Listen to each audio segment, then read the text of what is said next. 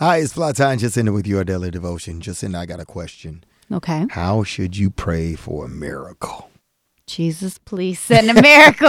I just believe that, uh, just like in the Bible days, that God is still performing miracles daily. If you look at me, I am a, a living, breathing, walking, talking miracle. But I do believe that there are certain things we can do to get God's attention. Number one, persistently. Come to God in prayer until something happens. Pray constantly. The Bible commands us to do that.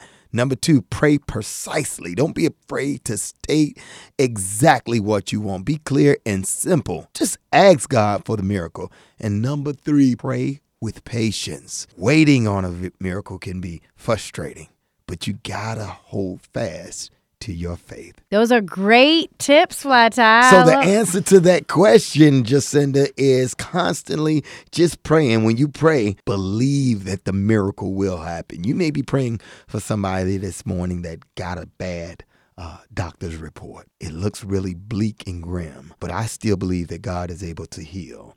You may be praying for someone this morning that's been out of work for over a year and you need a miracle to happen in your own household, but I believe that God is still a provider. You may be praying for a relationship that's broken, that's been severed, for those children that you haven't spoken to in years, but I still believe that God is able to reunite every broken relationship, every broken family, everything that's broken. God is able to put it back together again. Pray, believe, and have patience in the prayer process. That's your daily devotion with Flat Tire and Jacinda. Connect with us at stolenlunches.org.